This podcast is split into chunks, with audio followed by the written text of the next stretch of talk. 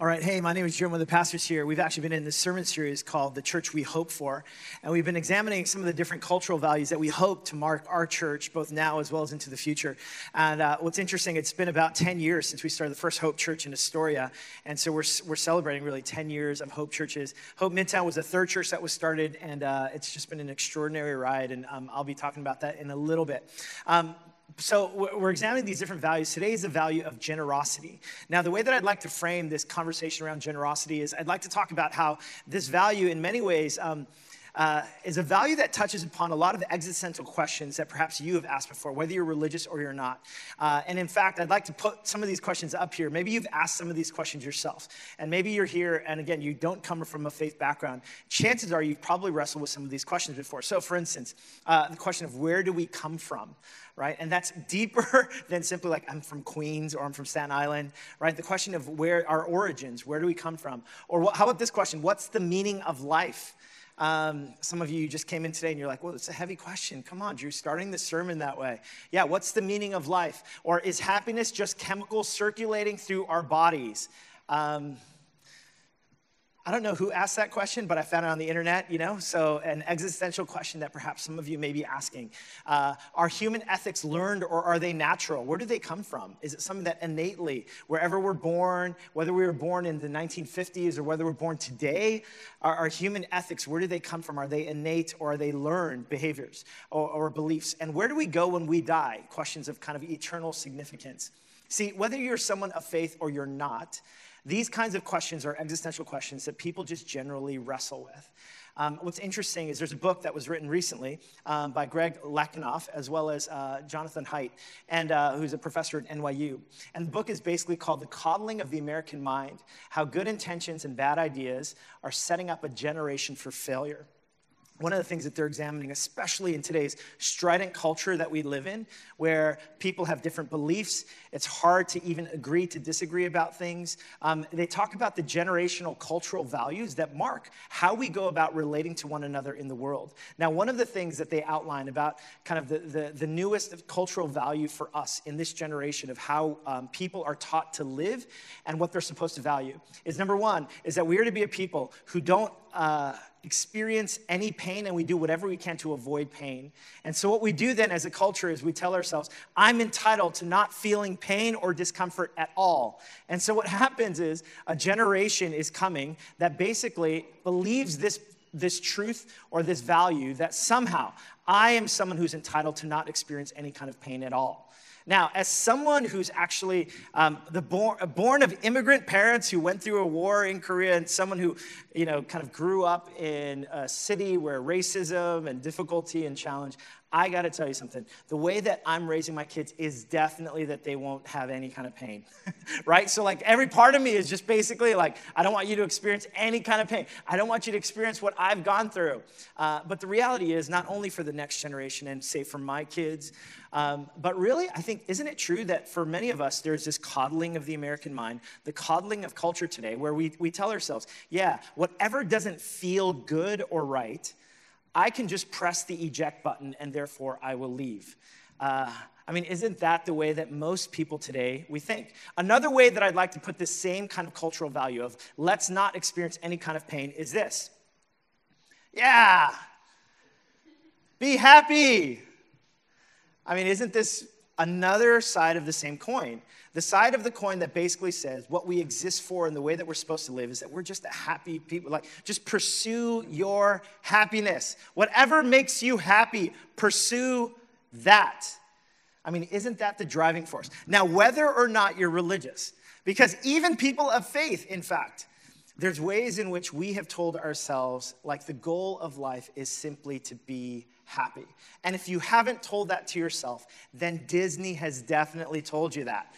This is the essence of life. This is the sum of what we're going for. Is this pain-free, happiness kind of destination that we're all looking for? Now, as we talk, we're actually, the story that was read earlier by Solomon is a story of someone that I believe actually is marked by many of the values that drive not only the world that we live in, but drive, I would say, our city. Um, so here's the story. It's a story of Luke, uh, of, of Zacchaeus in Luke chapter 19. Check this out. It says, Jesus entered Jericho and was passing through. A man was there by the name of Zacchaeus. Now, these two clues are given about Zacchaeus. Check it out. He was a chief tax collector. Let me pause there. What does that mean, and why is that significant? See, the ancient here would have listened to this and immediately leaned in because this note, it's not like, oh, he was an IRS agent and da da da da da. It, it, was, it was something more significant than that. It was basically when it says that he's the chief tax collector. See, Judea, where most of the Jews lived, was actually under Roman oppression. So, Rome, which was the oppressor, would actually collect exorbitant taxes from the people that they were oppressing, the Jews, because that's what oppressors do.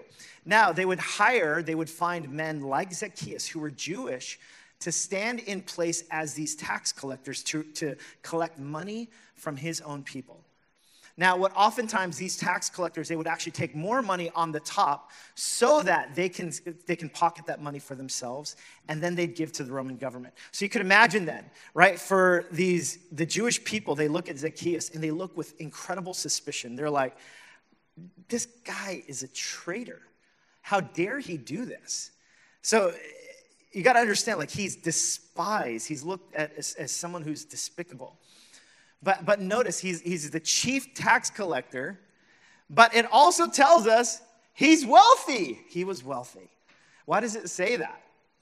It says that because it implies that he's amassed his wealth by being this chief tax collector.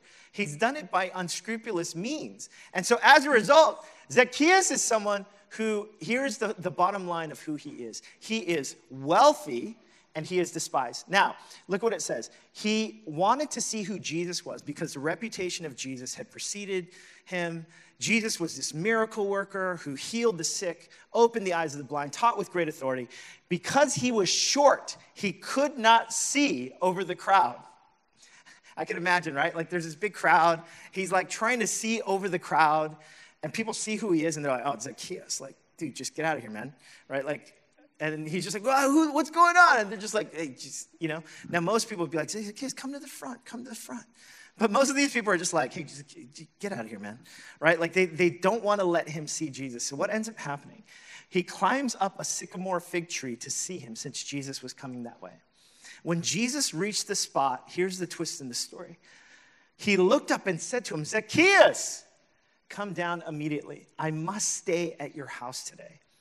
Now, in the ancient Near Eastern culture, hospitality and being in one's home is the most sacred, intimate thing. Uh, in, in, many ways, like New York, right? Inviting someone into your home, most of us are like, we'll meet you at the coffee shop or at the bodega or at the park. But inviting someone into your home, that's like a really sacred thing in New York. Um, I'm not trying to compare New York to ancient, the ancient world, but this value of hospitality, of being in one's home, is significant.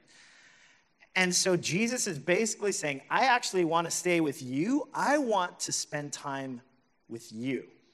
I must stay at your house today. So he came down at once and welcomed him gladly. Now, remember what I told you about this guy's reputation, though. People saw him as what? He's this chief tax collector and he's wealthy? Look at what it says. All the people saw this and they began to mutter to one another, Really, Jesus? Seriously? Sorry, that's my translation. Really? This guy? Of all the guys? All the men and women that you can hang out with? It's this guy? This traitor? This guy who's exploited people? Really? It says he has gone to be the guest of a sinner. Now, here's the thing about Zacchaeus, though because I actually have enormous amounts of sympathy for him, even up to this point in the story. You know why? Because at the end of the day, I mean, here's the summary of who Zacchaeus is Zacchaeus is wealthy and he's despised. In other words, Zacchaeus is a New Yorker. I mean, come on, let's be straight, guys. Let's, let's just level set here. I mean, isn't it true? He's wealthy, He's ruthless. He's made, he's amassed his wealth uh, and did it maybe at the expense of others. Yeah, he's despised because he's, it's New York, you know, like, come on. Yeah, of course you're going to hate on the rich people. Of course you're going to hate on the people who, who were just playing the game, the capitalist game. Do whatever you can to succeed, amass as much as you can. run over anyone that you can, as long as you can take care of yourself and your family. I mean, in many ways, I have sympathy for Zacchaeus because he's simply playing the game that so many New Yorkers play as well. The capitalistic, let's just make as much money as we can, live for ourselves, live for my own happiness. Doesn't matter what it might cost other people, but for me, this is who I'm going to look out for. You see, there's a mantra that I believe that Zacchaeus probably lived by that maybe you have heard before as well. And uh, you might notice this mantra. Here it is it's called survival of the fittest. I mean, survival of the fittest. Isn't that kind of this philosophy that, yes, it was coined by Charles Darwin and evolutionary theory with microevolution, but the belief that, yeah, natural selection, only the strong survive. I mean, in many ways, that's the mantra of our city, isn't it?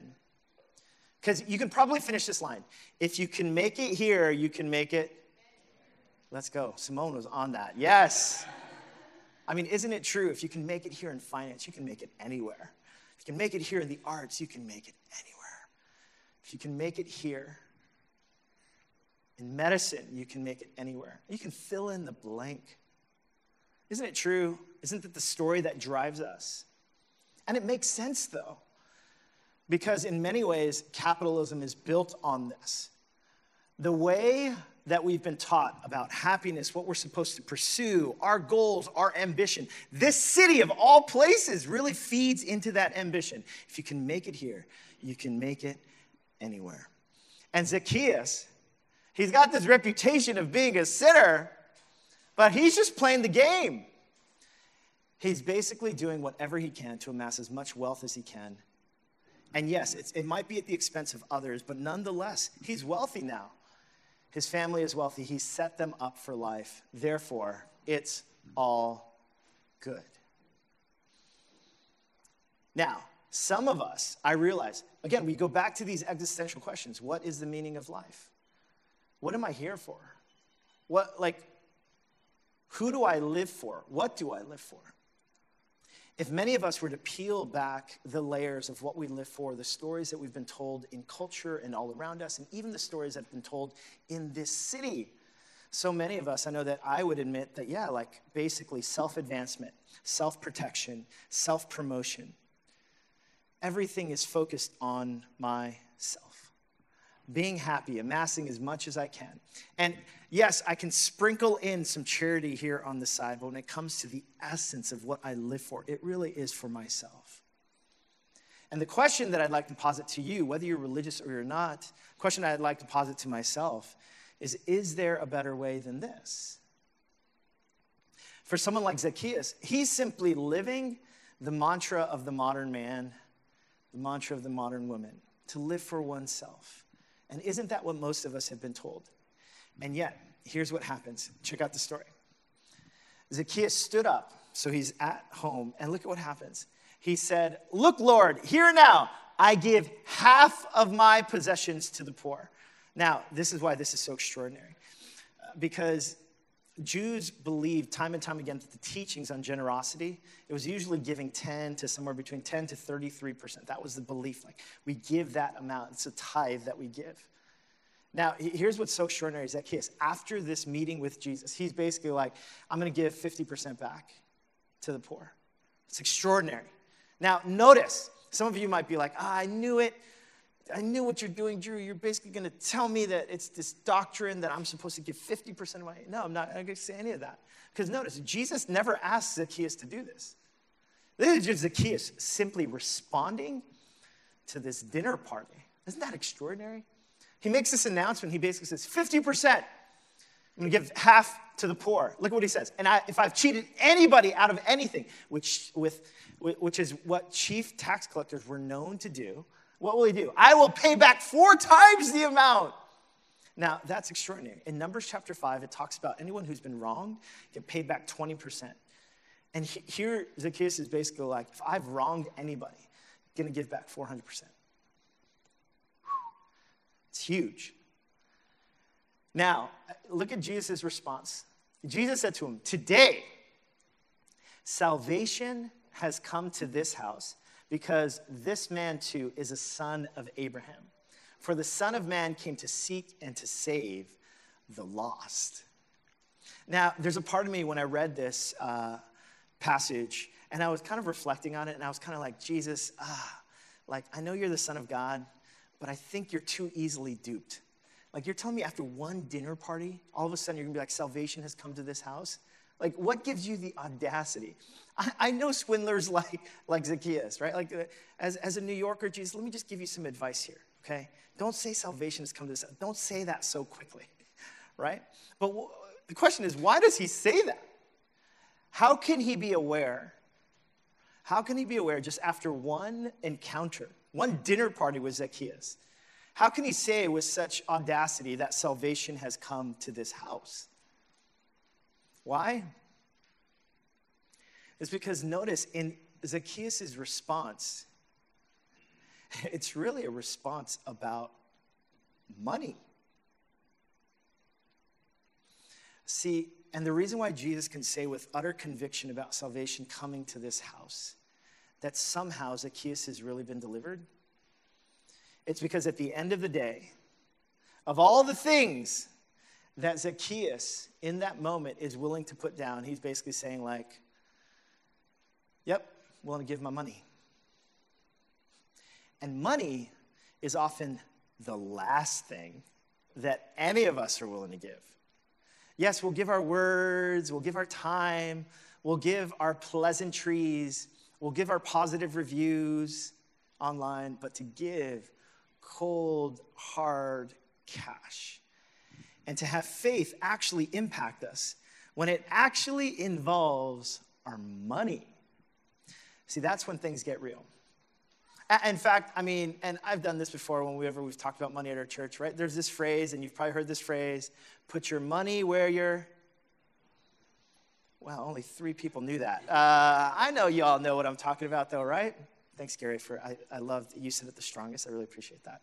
Yeah, put your money where your mouth is.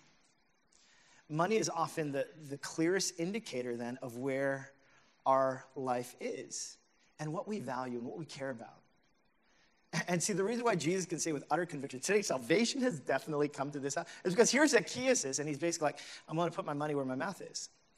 I'm willing to say with utter conviction, this is where my money will go. It's going to change me. Why? Because for Zacchaeus, someone like Zacchaeus, his ambition had given him this sense that money was his everything, of course, because that's what's constantly mentioned. He's wealthy, he's a chief tax collector, money is his life. And of course, it's when he's willing to actually surrender that. That's when Jesus is like, yep, yep, yep, yep, yep. I see it. I see it now. I see that this person's really serious about what it means to follow, to live for something or someone bigger than myself. And here's what this reveals it reveals that grace, living a life not just for myself, not for my own family, not for my own self protection, but living my life for others in a, in a posture of generosity, where even where it impacts my money, grace and generosity, that's the better way. Now, if you think about it, in the world that we live in, in the world that we live in, how many of us, what, what is the rationale for living with grace and with generosity? In fact, again, as a New Yorker, I will tell myself, there's no way I'm gonna live that way. Why? Because people will take advantage of me. People are all in it for themselves as well. I mean, there are so many ways that we can rationalize why grace and generosity, why, why living with grace and generosity, not only with your words and your time, but even with your cold, hard cash, like living with generosity to give it away is a better way. Who in the world is speaking in these tones? Who in the world would ever espouse this? Is it your boss? Is it your coworkers? Is it the city that we live in? No way. And yet, there's something about this encounter that Zacchaeus has that changes everything. Where now he goes from living this self centered life, this life that's focused on amassing for himself, this life that's essentially survival of the fittest. Only the strong survive. If you can make it here, you can make it anywhere. He goes from that, from fundamentally changing, and now living for something incredibly different a life of grace and generosity, which is a better way. Now, here's the thing. Here's what's so, what's so fascinating about this. There's another passage in Scripture where Jesus has this encounter with another man. Uh, he's called the rich young ruler. Let's just say he's a young 20 something Manhattanite who works in finance. Sorry, no, no, no. Yeah, I, thought that was clever. Just came up with it. I don't know. So, but there's a rich young ruler in basically in the scriptures, and Jesus comes to him, and this man, he comes with such eagerness, and he's basically like, "Hey, Jesus," like uh, he doesn't say, "Hey, Jesus," but he says, "Jesus, like, how can I inherit eternal life?" And Jesus basically gives him a list of commands. And he's like, "I've kept all these," and he says, "One thing you lack." He says, "Sell everything, hundred percent, follow me." And what happens? This man says he looks downtrodden, right? And then he, he walks away because he knows he's a man of great wealth. Now, here's what's interesting, right? Jesus asks this guy to give 100%. And Jesus, meanwhile, he sees Zacchaeus, and Zacchaeus is already this unscrupulous rich man. And this unscrupulous rich man, Jesus applauds him. He's like, Salvation has come to this house. He's given away 50%, you know, four times as much. He's willing to pay back the injustice that he's perpetuated which one is it, Jesus? Is it 50%? Is it 10%? Is it, uh, is it 100%? What is it? You see, it's not even about the amount. I mean, don't you see it? It's about the posture of one's heart. It's about the attitude of complete surrender. Now, money is emblematic of the attitude of complete surrender, but do you see what it's about? It's about the attitude of surrendering to God's love and saying, Yes, grace and generosity is a better way. It's being free, it's having the faith to live free from the trappings that money gives the feelings of control, feelings of status. And one of the ways that we actually begin to exercise a life of faith, of salvation, of freedom, is when we can actually give our money away. You know what's interesting is, uh, you know, as I look back on my time in New York, so I moved here in 2001 when I was uh, at the Indian Chinese dinner that we had on Friday night. I was sitting with, at, at a table with people who were born in the year 2000, which was unbelievable because I moved here in 2001. And so I moved here in 2001. I was a 21 year old, and uh, I was working at a church. I was interning at a church, and I raised money to intern at this church because this church was limited in finances. And I was working with kind of the urban poor in the middle of Queens. And so I raised, I had never raised money before, you know, because I had just come out of college.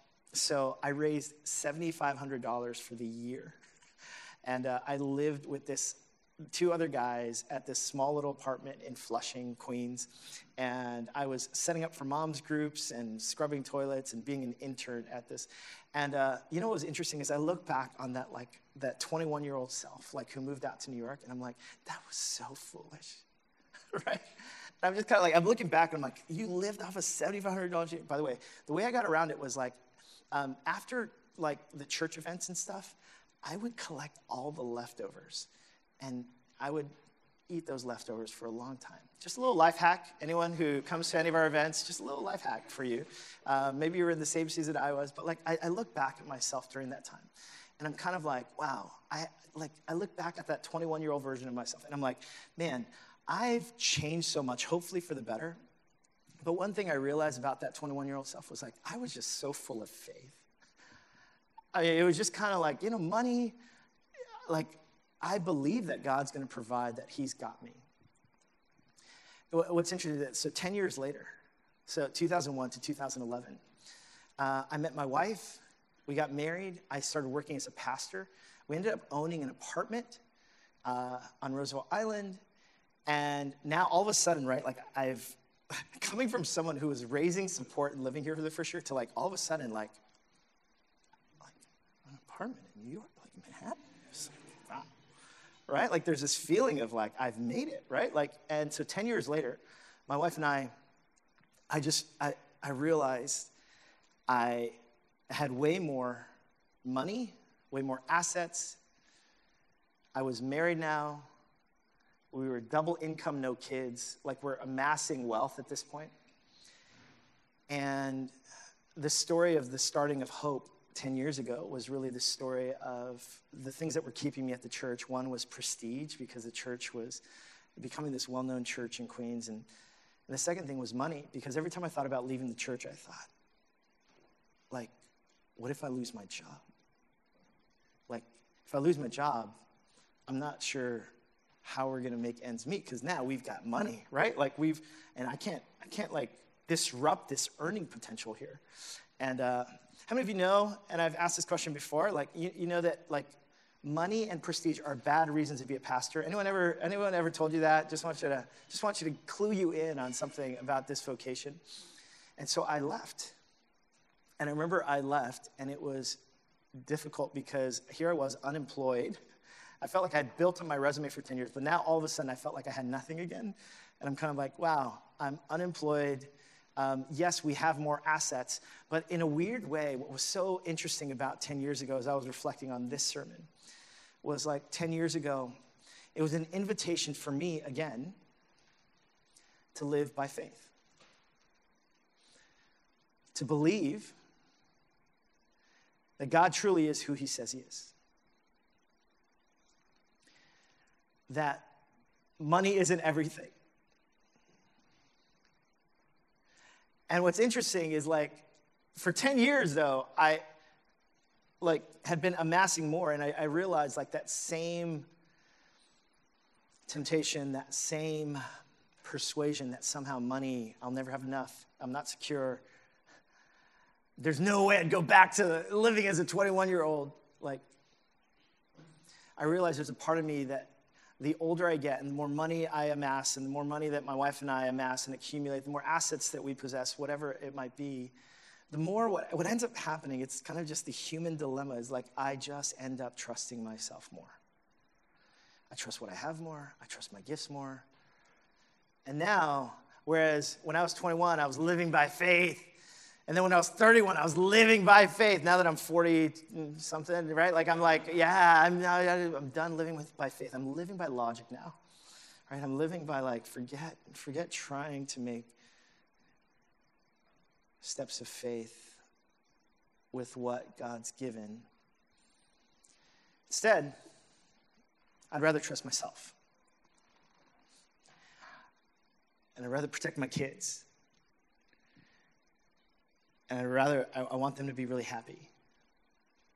Oh, do you see how the tentacles of the ways and the stories of the world continue to seep into not only my heart, but all of our hearts? And yet, here, the story of Zacchaeus is, is showing us that the story of Zacchaeus and Jesus is that grace is a better way, that generosity is a better way, that living for, your, living for your own story, it's too small a thing.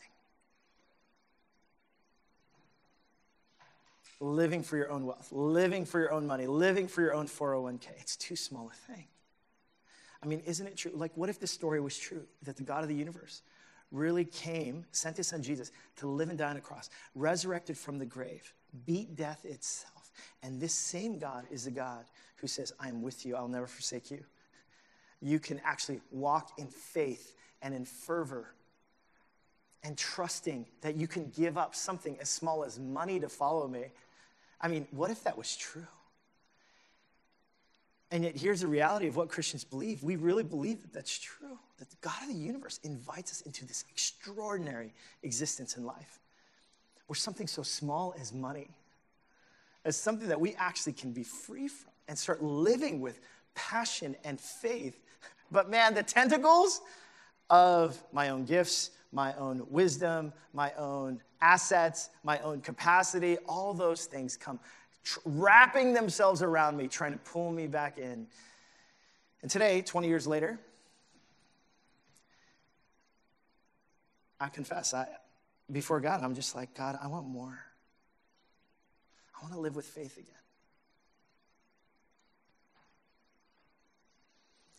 I want to live with such extraordinary faith to see that you are real and true and that you do what you say you can do that I can bring my nothing and you can do extraordinary things. I mean, isn't that the kind of life, whether you're a Christian or you're not, that all of us want to live? The kind of life that has gone all in with believing that God can do something extraordinary. The question for me and you is will we put ourselves into a position where we say, God, you do something extraordinary? I trust that when I give of myself, you do something extraordinary. Now, here's the thing some of you are like, okay, Drew, that's great. It's fun hearing these stories and stuff, but at the end of the day, I didn't really come to a sermon basically telling me that this is what I have to do. But like I mentioned, did you notice? Jesus, he, he doesn't tell Zacchaeus this is what you have to do. He never gives him that command. Something just happens to Zacchaeus.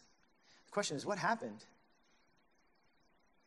It wasn't, it wasn't like Zacchaeus, he listened to a sermon and all of a sudden, like, oh my goodness, that sermon was amazing. Guys, everyone, 50% I'm willing to give to the. If that happens to you, by the way, that'd be awesome. And uh, just let us know afterwards. It'd be very encouraging to see that a sermon had that impact, right? It's not like a small group meeting where it's just like, oh, wow, this small group changed my life. And da, da, da. It's, it's like, it's not like he learned a doctrine, like, oh, you know, he was reciting the Westminster Catechism, which I know came years later, but like somehow recited the Westminster. Oh yes, the chief end of man is to glorify God and enjoy Him forever. And like all of a sudden, like amazingly generous. That's not what happens. What happened to Zacchaeus? It was an encounter. It was an encounter with a person. Like he finally, face to face, in the flesh, he met Jesus. And it was this encounter with Jesus that changes everything. And maybe one of the reasons why some of us have never experienced the fullness of faith, the fullness of radical generosity, the fullness of not living just for yourself is because we haven't fully had the encounter. What kind of encounter is this? Like I mentioned, he's this short man who's in a tree, he's despised by others. And you know what's so interesting? It's that Jesus, he goes out of his way. Basically, Jesus is walking along and he, he points to me. He basically says, Zacchaeus, get down from there. I'm going to be at your house today. And it's the most surprising, subversive moment. Like, what in the world is going on? Like, why did you choose this guy of all the people to choose? Why him? And yet, this is who Jesus is, right? He, he goes to the unexpected people and what happens is he has this encounter with them, and the encounter changes everything. It's the encounter where Jesus is basically, he, like, he's choosing Zacchaeus and saying, like, I see in you something extraordinary that I can do. It's kind of like, I, was thinking about this example, and I was thinking about, like, um, when I was in middle school, there was this high schooler who I really looked up to. His name was Edwin, and he played he was really good at basketball. The kind of guy that when we're playing pickup, like this guy is dominating, and Edwin was basically the person who would constantly be winning. And if you're going and waiting for pickup games, you know, you want to be on Edwin's team because he's going to stay on the court. And so Edwin, who was in high school, I remember one time like we were all together, and you know, of course they're picking teams. And as this middle schooler, I always wanted to get on the court, but I was too small and short and slow and not very good. Um, that was way too descriptive there. But uh, so anyhow, so I'm this little middle schooler, kind of like waiting to get on the court and stuff. And, my, and, and uh, you know, one time Edwin was basically like, I got Drew. Right? And I was just like, I was like, me? Said, yeah, yeah, come on, come to my team. I was like,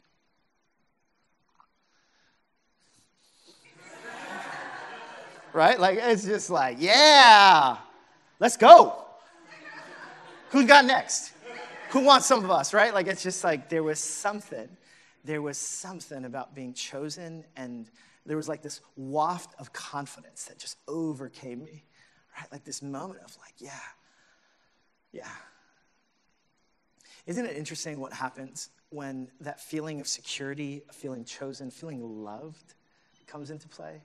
Like whenever, like when Tina and I, when things are going well between us, right? Like if, if we're in the middle of a fight and stuff, and like my kids are just basically, hey, can we have dessert? It's like, no, no, you're not having dessert. I grew up not having dessert every night, okay? You're not having dessert. right? But when things are going great between Tina and I, right? My kids are like, oh, can, can we have dessert? It's like, yeah, do you want ice cream cookies? Do you want ice cream and cookies? Do you want it all? Like, you take whatever you want. You guys, uh, you're the most beautiful kids ever right? Like, what happens when, whenever we're in a place of security and freedom and love, what happens? It just spills out. It just, there's this generosity that's overflowing because we've had this encounter.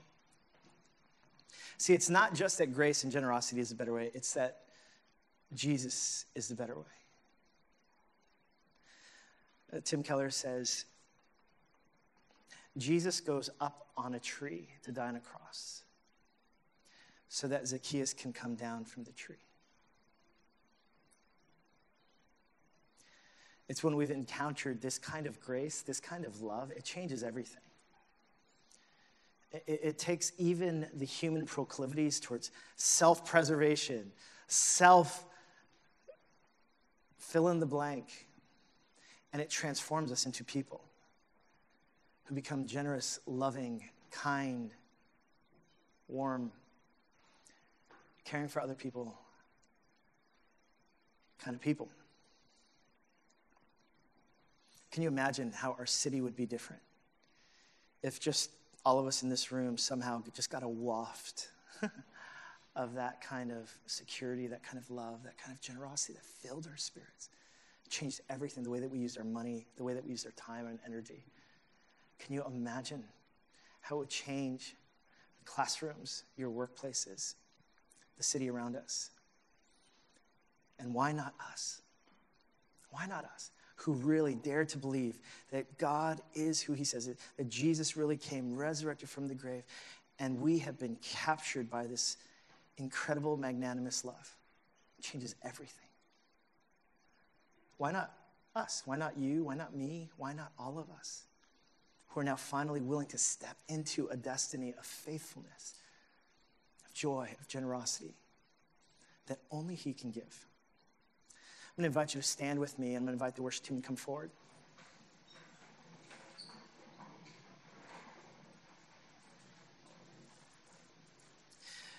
I want to talk to two different people here. First, uh, I want to speak to first those of you who in this room, like you're like, ah, that feels so amazing to be like that secure and like feel that loved and cherished and chosen.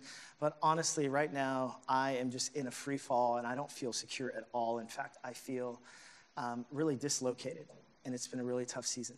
And I don't feel that God is for me and that His love is for me with whatever it might be. There's health issues, there's, uh, and I realize all of us go through those different seasons where God feels incredibly absent and silent. And for those of you first, here's what I want to invite you to do. I want, I want to invite you to, to yearn and to thirst for encounter again, to, to believe that the God of the universe, that He really does love you. He's for you, that He picks you out in the crowd and He basically says, Hey, you, you, you. Let me see. Let's have a meal together. Let's be together. Choose you, you know. So that's the first. And the second group I want to talk to is the group, maybe, yeah, there's a part of you that you have been coasting by a little bit when it comes to this faith thing. And maybe today, like, you're like, wait a minute, does, does my life reflect the kind of transformed life that has somehow been so zapped by this encounter that like everything's changed, including my money, my pocketbook. Am I the kind of person who lives with this incredible kind of faith? Kind of faith that's reflected in everything. And for you, maybe God today is speaking to you to surrender to his love and to start living into this incredible destiny that God might have for you. And so, um, would you join me in prayer? And uh, the prayer team is going to be here, and we're going to have time. If you want to come forward for prayer, you can come forward either right now or after the service. But we're just going to spend some time singing this song together as a confession, as a way of surrender, of, of saying, Yes, God, I surrender to your love. I surrender to a life of faith. I want to follow you.